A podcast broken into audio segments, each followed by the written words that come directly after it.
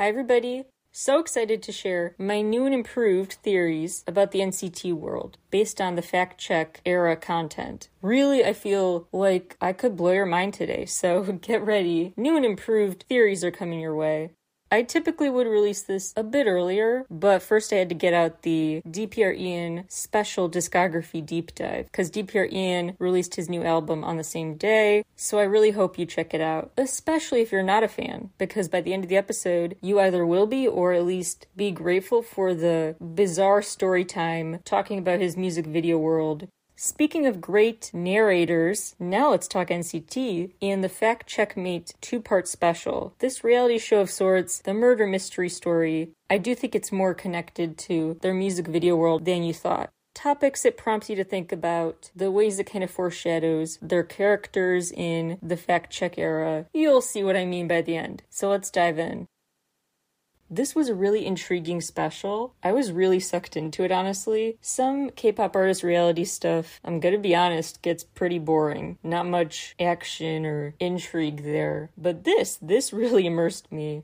So I'm excited to recap what happened. And if you haven't listened to the episode, that's actually better because I'll kind of give you hints and you have to figure out who did it Note that I will use, just for the sake of clarity, their NCT names, not the names of the characters they played for the day in this game. You know I'm an uber serious NCTzen. Yes, I will admit I'm looking at my spreadsheet to keep track of names and motives and clues that point to each character. I really did immerse myself in this story as much as I do their music video lore. So, let me be your authoritative source on Fact Checkmate. This story is about an elderly man, Chairman Beck, who runs an auction house. So the NCT members play people participating in this auction, VIP guests, except for Taeyong, who's a reporter. We'll get to that. So they're at this auction house, they find him dead in his office, and now everyone is a suspect. Yuta plays the detective investigating what happened. Mark's character had a very close working relationship with Chairman Beck, but harbors animosity. He claims he doesn't anymore, but Chairman Beck's son seems to have been behind a fatal car crash that killed his brother. So Mark does admit to taking this job. Again, this is all in the game, just their characters. Taking this job because it seemed like the chairman was helping hide surveillance footage from the night of the crash. So he took the job to get access to it, prove what happened to his brother, avenge his death. He insists this does not mean he's guilty. Of course, the motive is there then revenge. But he insists actually it's better revenge to punish him in ways that he has to face the consequences of, humiliate him publicly over a longer period of time. What you could, though, say made him feel guilty was the vague way he answered questions, like when they asked about his whereabouts that day, and he said he was, quote, attending to my own business, unquote. He also just nervously laughed, and at first was like, actually, I am Chairman Beck. Plot twist as a joke. So if you really want to pin him as the most likely culprit, there's some material to work with.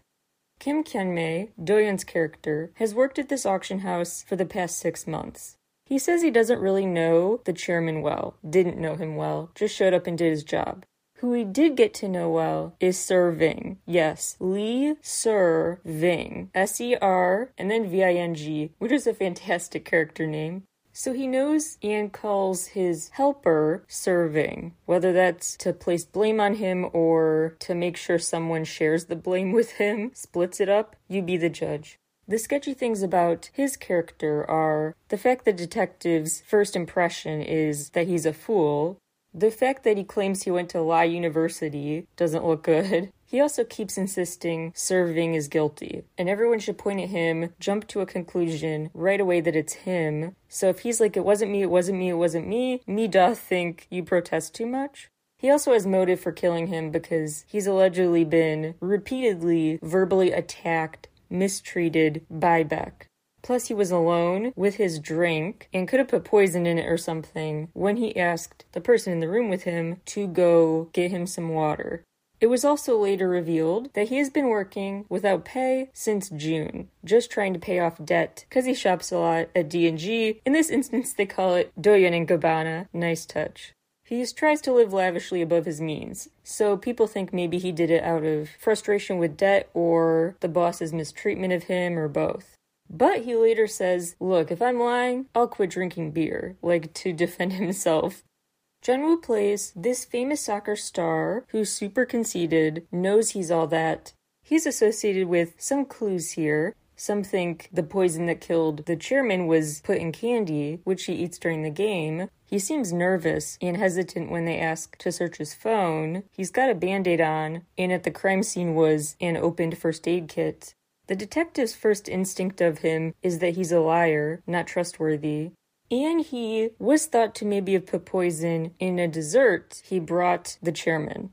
He was bringing him sweets, possibly maybe to woo him, bribe him back into sponsoring him, because after an injury, he lost his sports related sponsorship, his financial support, his financial backing.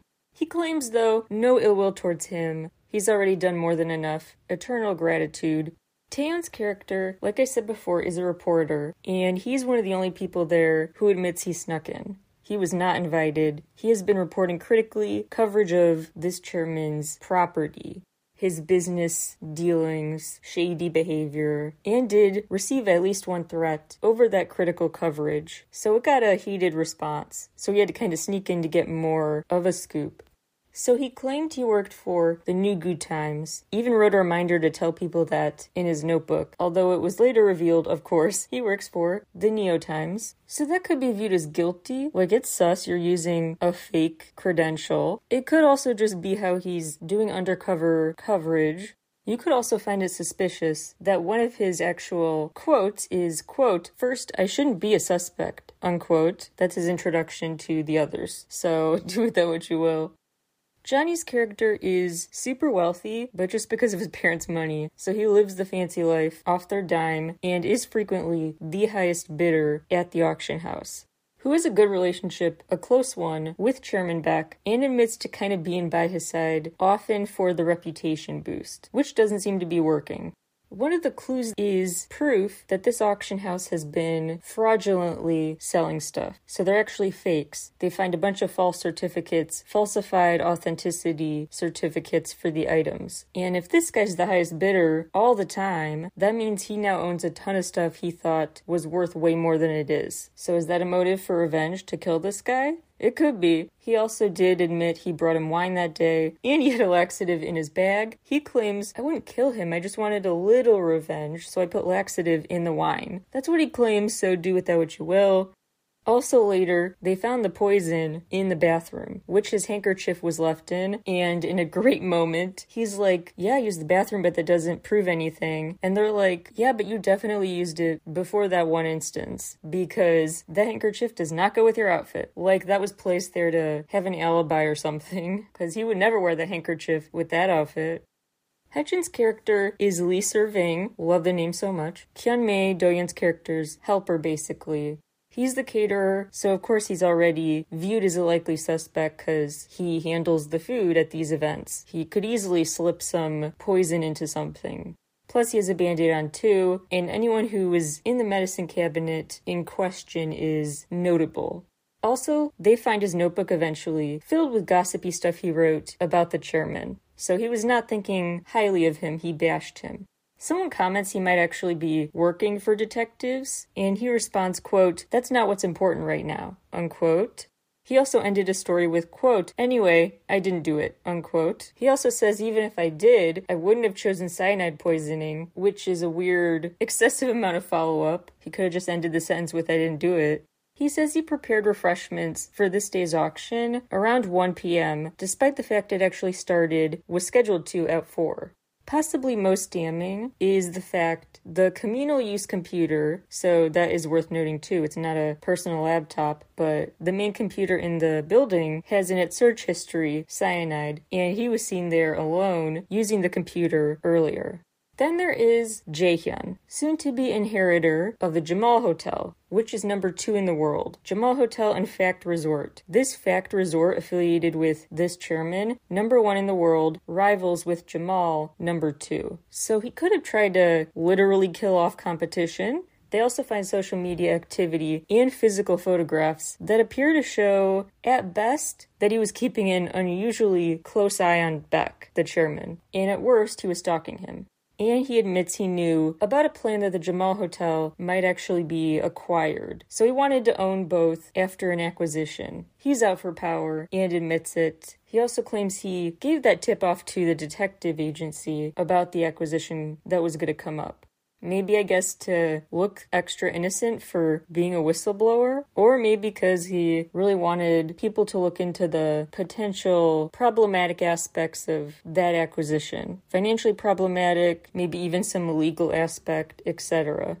So, Yuta's the detective.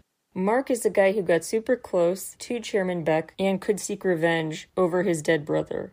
Doyoung's character asked someone to get him water. He had the time to put poison in something. He keeps protesting maybe too much, even being like, I'll quit drinking beer if it's me. He seems very adamant to point the finger away from him. He's also possibly deep in debt because he can't stop spending money, and he's now salaryless.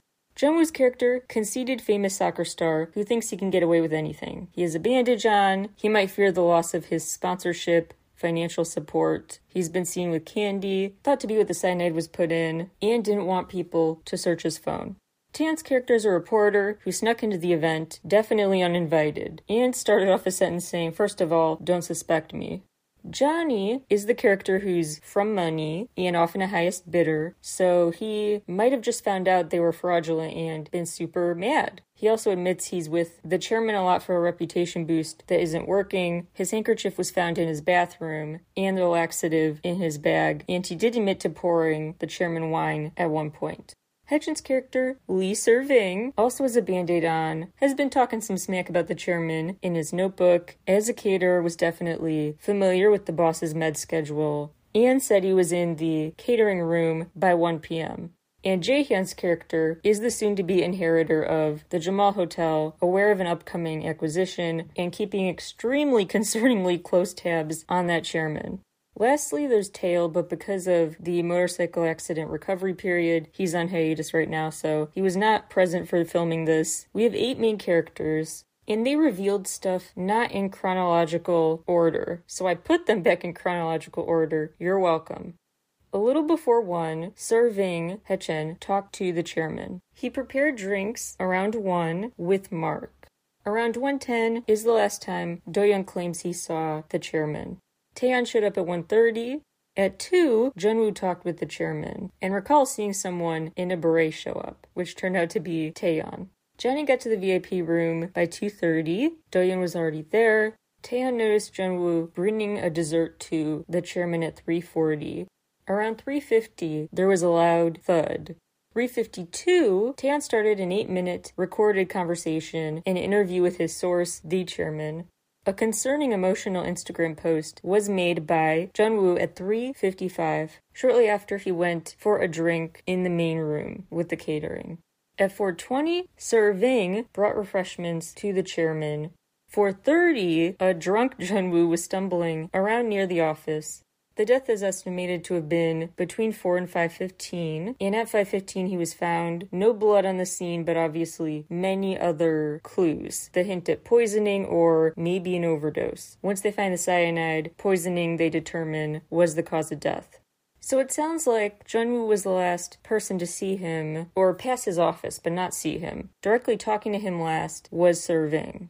Their most unscripted moments are the funniest, and truly, I sound like I'm quoting a comedy movie or a sitcom or something. But no, this is what they said. There's the handkerchief doesn't go with your outfit comment. Doyoung is accused of being addicted to making announcements. There's the Doyoung Gabbana reference. Serving asks for permission to search someone's phone, and Yuta just yells, Detective authority granted, so that's that. Jungwoo is really trying to woo the detective. Very, very much trying to butter him up. Jungwoo also delivers one of my favorite lines, just the way he says it in episode one. He's like, Oh my gosh, I heard a lot about this in Among Us, or something to the effect of that. Oh my gosh, this was in Among Us. Like, I know how this ends. Later, Mark gets really upset because he's like, I just said that, and no one reacted. Then Johnny said it, and everyone's like, Ooh. The subtitle said, A mother moved by her child's growth, to summarize Doyoung's reaction of joy when Jungwoo said, Yeah, I stopped thinking you're guilty. There's quite a subplot about the tiny teddy bear gang that Sir Ving used to be in. So he's saying, Why would I kill this guy I'm eternally grateful for because he employed me when other people would refuse to employ a teddy bear gang member, even though I changed my ways and moved on with my life. There's the goodbye my beer, Dillion says repeatedly as people think he's lying. I thought I would die since I talked so much. That's a good quote, I'm using that. He sold us sincerity. That's a good one they really just nail on the head with this. They seem to have different timelines for the thud, and eventually they realize it wasn't because they were lying about when his body hit the floor, it was actually the bowl that hit the floor. But then it turns out that was wrong too. It was actually the thud when Taeyong dropped his camera. I'll give you a few seconds if you want to guess who did it, but I'm telling you what happened in a couple seconds props to the people who wrote it because all the ways they made arrows point to specific people also kind of were reasons to doubt their guilt. Like the reasons someone could be the culprit, have a motive, often could also be plausible explanations for other behavior and comments that would exonerate them. So it's well done. I really poured over thinking about who it could be before I finished the episode to find out. And I always jump to it's the person you know the least about. So maybe Jaehyun's character or the detective himself. Alright, so here's who it was. I'll start with the quote that sums it all up. I didn't graduate from Goat University in France. Kyun Mei, Doyoung's character, the one who shopped too much, was in debt, and mistreated often by Chairman Beck, who went to La University, claimed he went to Goat University, so there's that. They also later found a banana in his bag, and the baggie he used for it matched the Ziploc bag print for the cyanide. So that was kind of a big smoking gun they actually missed. Texts seen on his phone, he admits were actually a talk between him and a broker to get cyanide. He said he went to the bathroom, hid the evidence in the toilet, and flushed the gloves he used. That's a smart additional detail. While affiliating with serving and catering, he could use the gloves, the disposable gloves, with the catering supplies. Put those on, hide his fingerprint evidence, and then he flushed those. What's interesting is their unscripted quips are often the best part of their reality show content, but also I think the ways they don't go as planned, their unexpected curveballs they have to deal with in real time, those are often the most interesting. Like, apparently, there was a whole additional set of clues and stuff they could have tracked down after opening a safe, but the battery somehow drained out of it. They figured out the password too late things could have gone way differently if they had started to suspect Taeyong more. He definitely had fingerprints at the scene with the shattered glass from his camera and the witness report of the thud. So it could have gone in many directions. They know how to entertain naturally, if you listen to my analog trip episode of NCT Talk, I talk about that reality show they did that was kind of uh, stranded on an island premise. That was really good too. But it had more of a soul to it, more emotional talks. This was all everyone stays out to get everyone. Everyone backstabs everyone as opposed to one team backstabbing the other team. I don't know how I would rank one better than the other. Analog Trip might still be better, but both are really good. Like I said before, some K pop artists reality show stuff is either just corny or just boring or been there, done that. This I thought was really extra well done and kept me engaged. Now let's talk about the new album. They released the Deities of Seoul teaser video. Deity refers to a, a divine being, a god or goddess. That was the theme of the teaser video for Fact Check featuring everybody. And Jaehyun had a really big monologue setting the scene. Quote, The city that never sleeps, Millions of humans in us, in the capital, Seoul, the city of souls. Some succeed, but some don't. Repetitive days, vain dreams, they all have. We're trying to wake them all up, break the cycle in our own way. Just a bit of our powers is enough. Look, sometimes we'll look in their eyes just to see if they can tell that we're only playing around with them. Funnily enough, I became interested in their lives, their repetitive days and dreams. Do you think they feel any excitement in their mundane lives?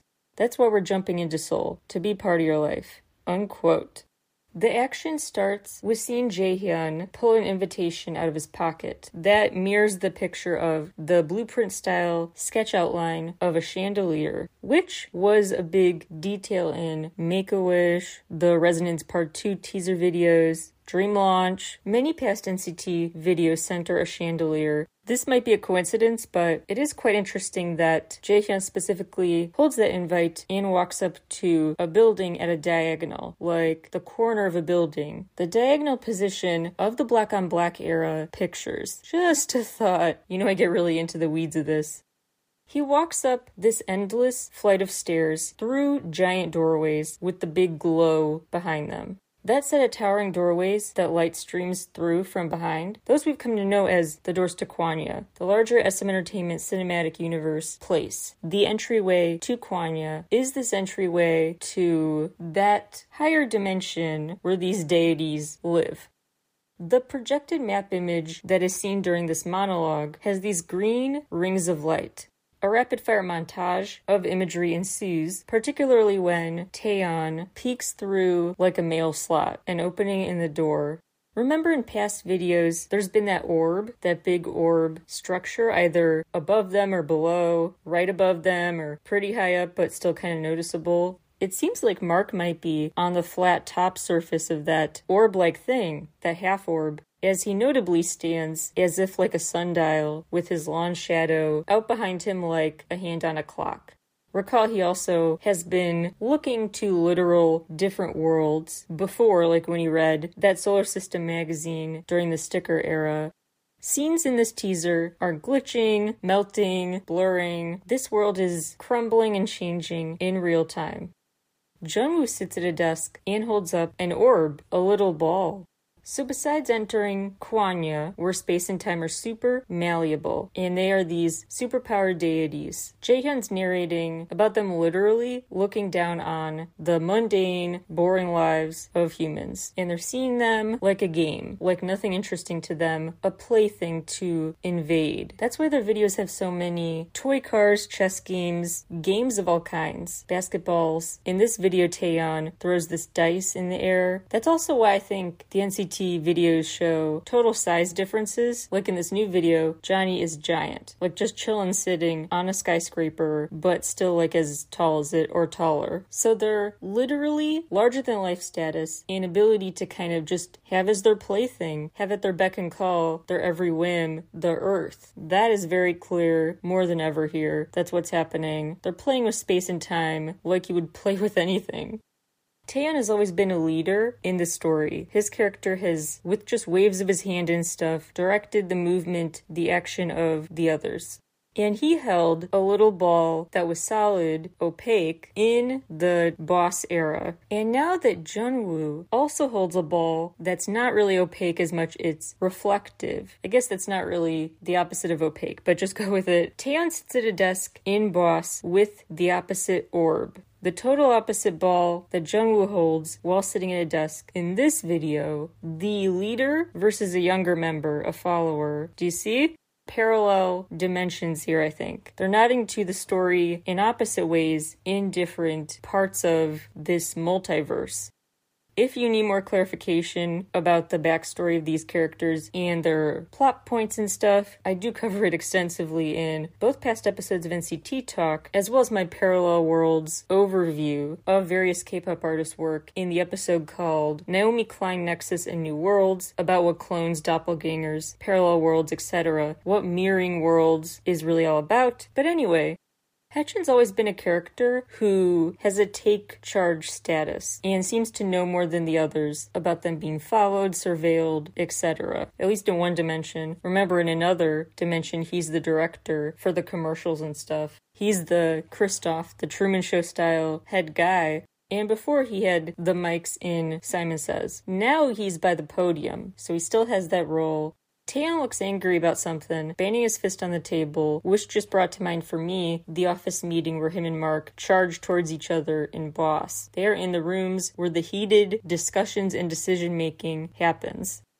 Levitation, we've seen in this story before, as well as a bus being a key setting, especially in Make a Wish. Make a Wish not only had a symbol in the chandelier, but in the bus, at the very end, that meaningful butterfly from aespa's music video world, tying these artists both to Kwangya, both to the larger SMCU, that bus is a big deal in this world, what happens to it, and that bus levitates now.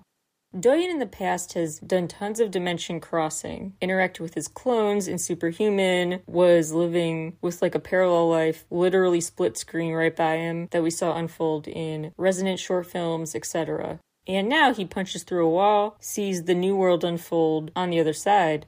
So, in just a short Deities of Seoul preview video, we get reminders that this is, like I've said before, The Truman Show meets The Matrix meets Horton Hears a Who Nesting Dolls meets maybe a couple other movies, but a dimension hopping adventure, a multi dimension adventure with a lot staged, difficulty knowing how much is an act, what's part of the show that he has an invite to, and what is something they're in.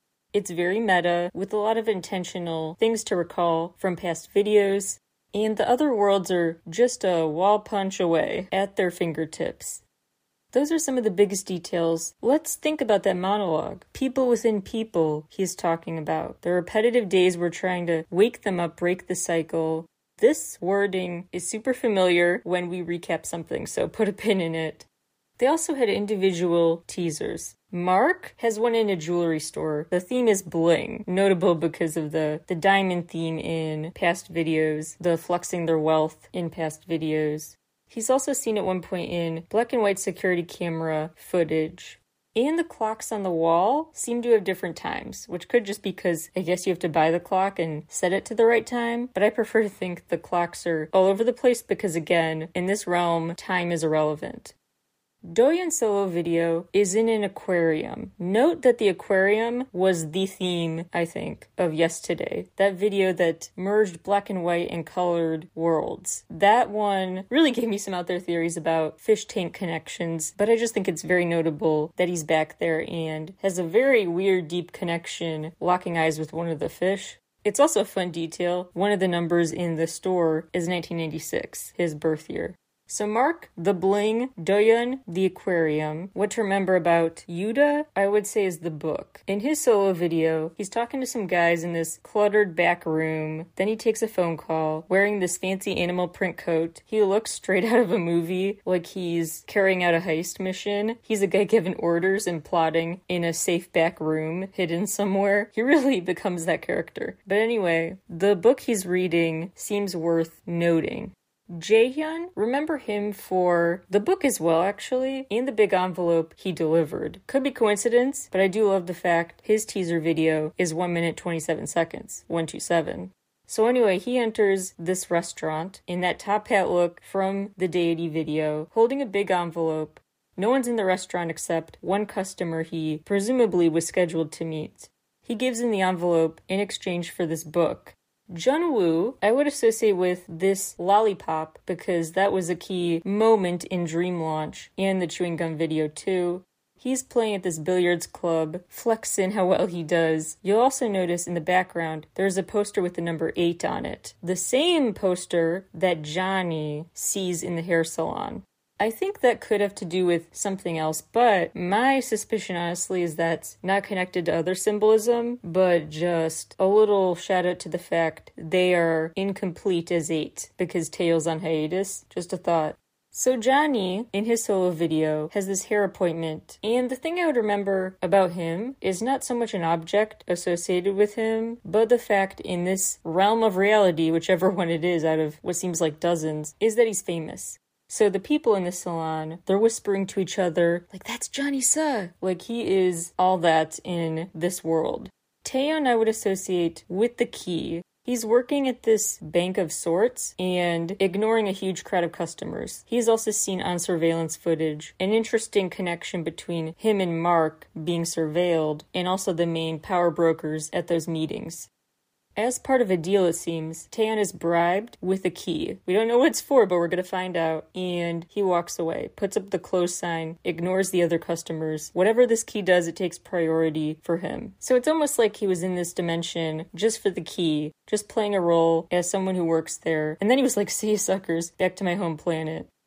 My big overarching new theory about NCT and the SMCU is that each comeback is like a teaser at what a different dimension here is like. In one realm, they are vampires, the favorite era. In one realm, they are superheroes. There are some overlaps, I guess, but still different eras, different dimensions. They are action figure superheroes in Kick It and Punch and Superhuman. They are just actors in NCT Dream's latest era, the members who are also in that subunit.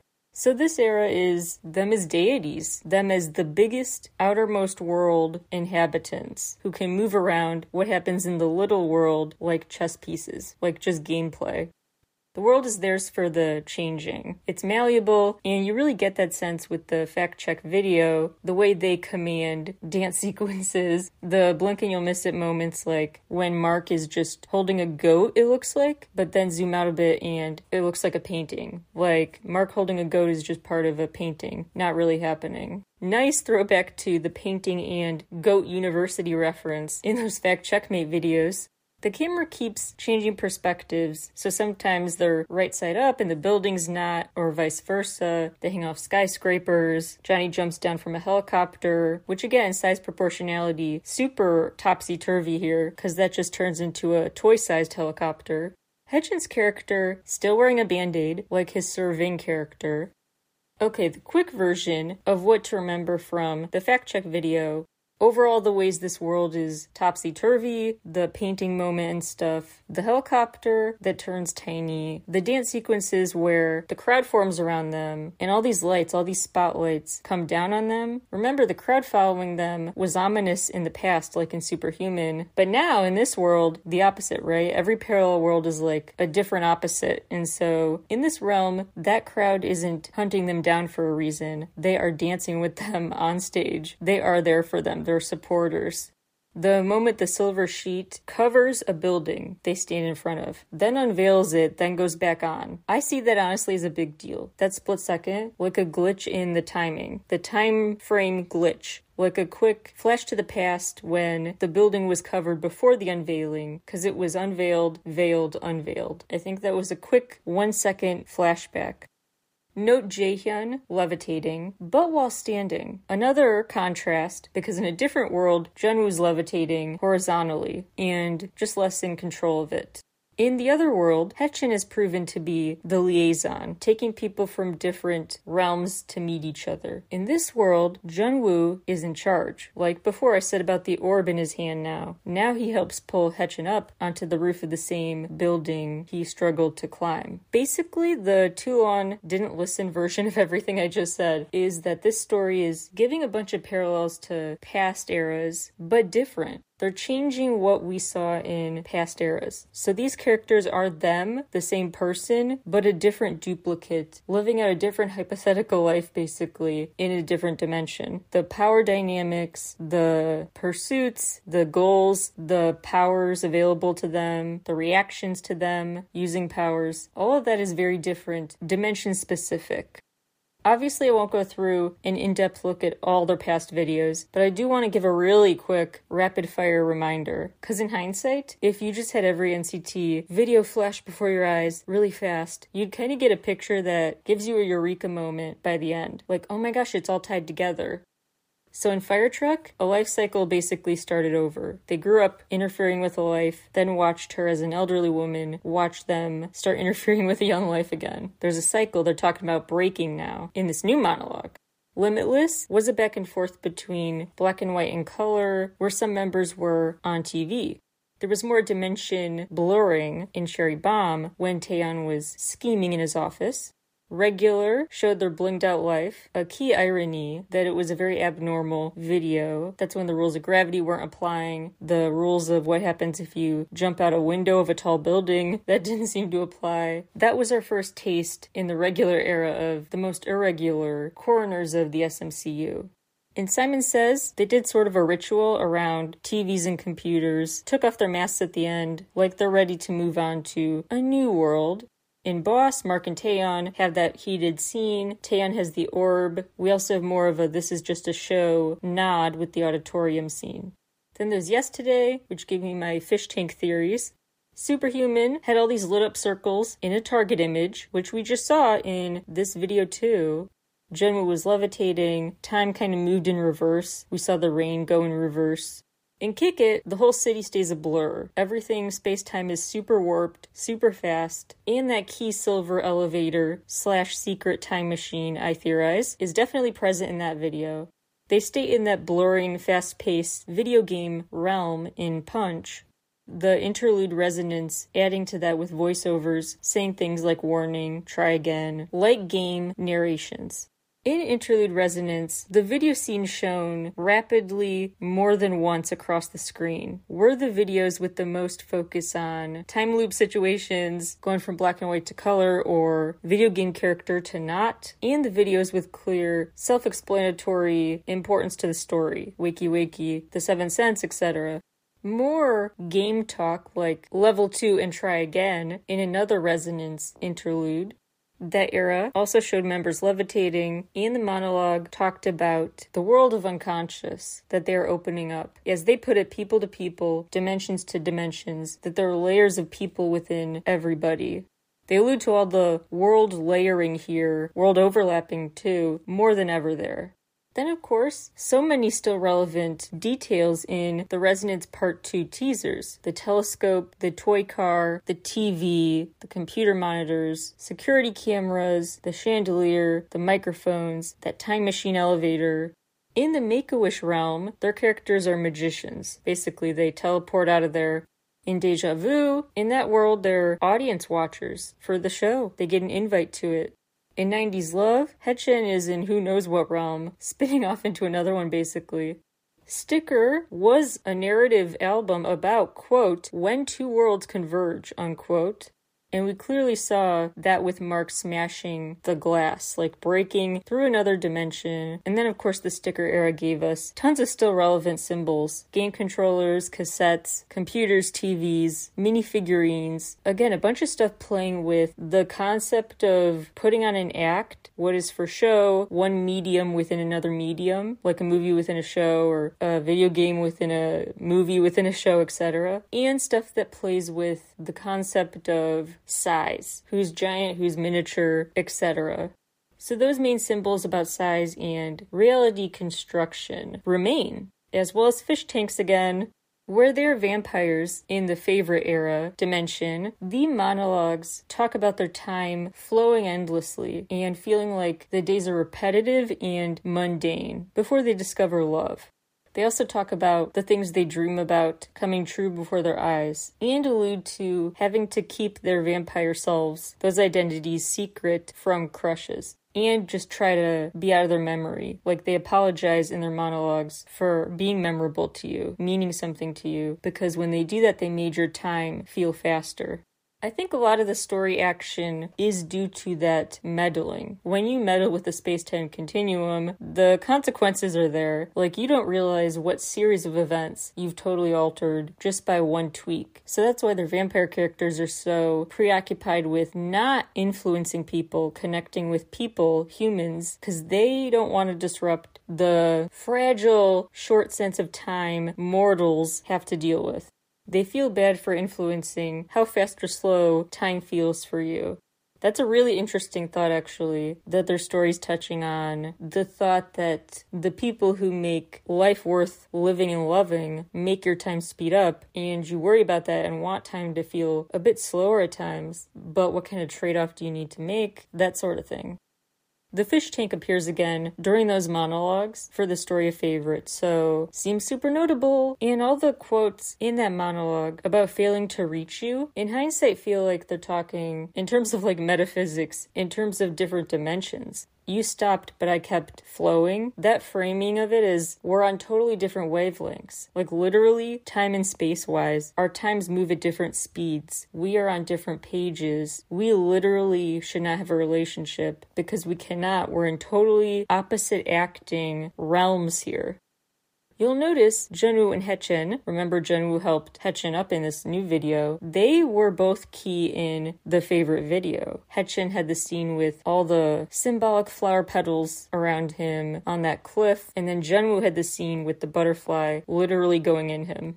The Universe era short films were not in chronological order. Stage 3 came out first, then Stage 1, 2, and 4.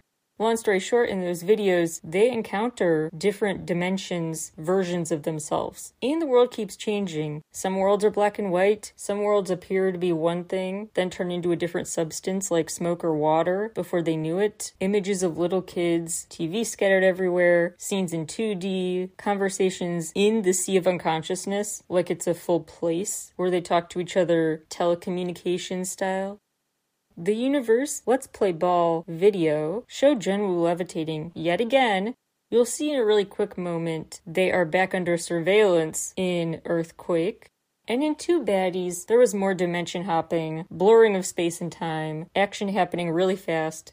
Also, the time travel elevator was back, and Jaehyun got the final close up, and Jaehyun stepped into narrator preparation and then came, after the repackage, this new era. So they met different versions of themselves. That's the bottom line. And I think an eternal part of their story's conflict will be how to reconcile all those different lives and figuring out what to do with them. Like, which of those alternate lives do they pick? Do they keep them all or do they preserve one at consequence of another? Are they going to learn they want to just be mortal? It's worth it. It's worth not having a headache with multiple selves.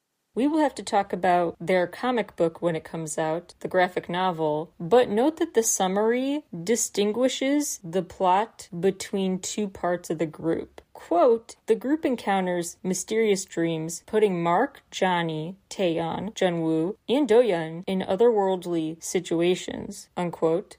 They then talk about the quote reality crossing mystery that the five, alongside the others, will unite to solve, unquote. So they do list everyone's names, but it just seems notable they separate talking about those five members the size changing Johnny, the key bearing Taeyong, the guy who takes on the opposite role of a leader in Taeyong's place in another dimension, Jungwoo, the screen breaker lead, Mark, and the clone parallel world interactor, Doyoung, those are the ones who in the future are also the most separated from a normal IRL existence the most far out from reality, the most dimensions detached or separated. So, one of my big takeaways is that the Fact Checkmate episodes were way more connected to the story than you thought. I don't think those murder mystery characters are characters that have any place in this whole cinematic world, but they did kind of helpfully preview traits we will see in these characters and the tensions when the members question each other's motives and authenticity, their credibility. Jungwoo, in both their new individual teasers and in fact Checkmate, they share commonalities. Taeyong in both cases searching for the keys to the truth, the answers, like his reporter character, not caring who he ticks off in pursuit of his goals. Johnny is living that rich and famous life in both cases. Doyoung, in both cases, is in a state of get me out of here. I know too much about myself. I'd rather be ignorant to this. Remember, Doyoung's character was the killer in the game. Jaehyun, in both cases, is a dapper dressed individual with a front facing role in, in operations. Mark remains the center of plots. Yuta and Taeil stay enigmas, so there's that. And Jungwoo stays an innocent yet cocky athlete, with the billiards game now, with the soccer in Fact Checkmate. So in NCT's story, he is a naive, innocent character, and in fact, Checkmate, he's innocent again in a different way. So, my big, big overall new and improved takes on this NCT universe. One is the repeated scenes you see, the parallels that are, like I said in that doppelganger episode, familiar yet different. Something's changed in another version of this world. Half familiar, half new.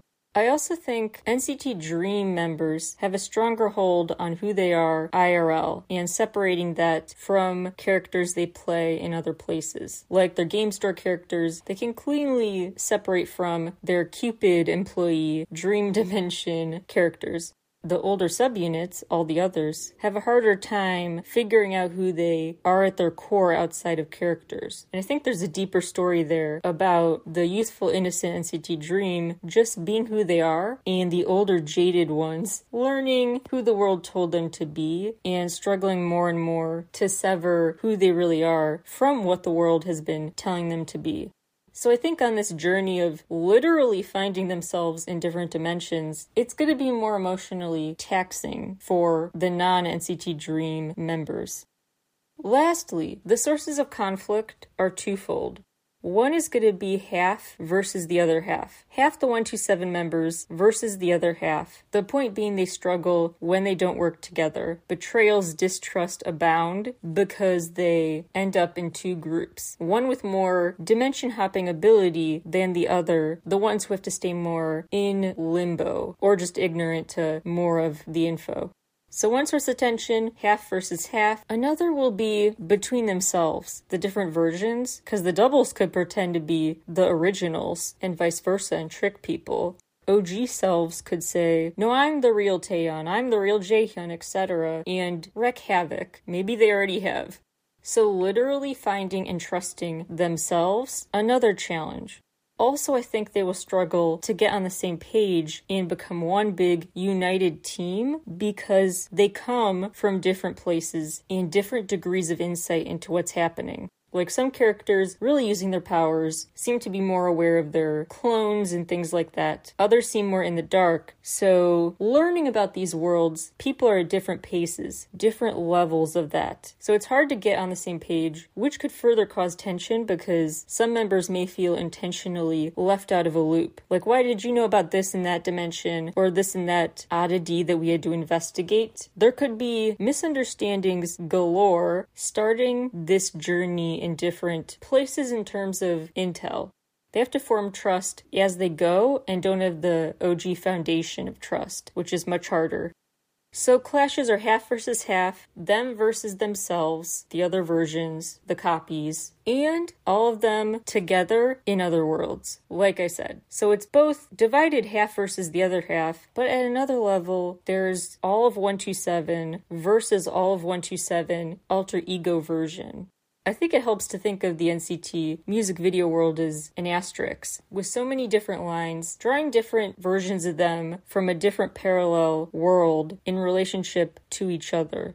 So they all have the same center in Kwangya and then branch out and your path back to Kwangya, same time to get there because time and space are pointless to try to wrap your head around how they work in this case. And each tip of the asterisk where a different dimension sits, across from it is another dimension, another polar opposite realm where something is happening in the opposite way. One of their clones, their others, their alter egos are doing something polar opposite opposite.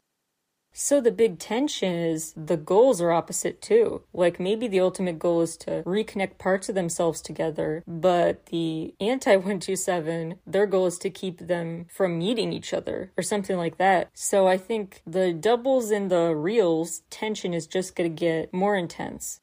That's my updated working theory about this story and where it goes from here. Overall, this group continues to amaze me with their multimedia storytelling. Really interesting. I hope you agree, and thank you for tuning in to hear my thoughts and theories. We've talked a lot today about the visual components of the fact check era so far. As for the album itself, I will share more of a review about that, the songs, in an upcoming episode, so stay tuned, but I've talked long enough today, so thank you, and I'll talk to you all again very soon. Bye, everybody.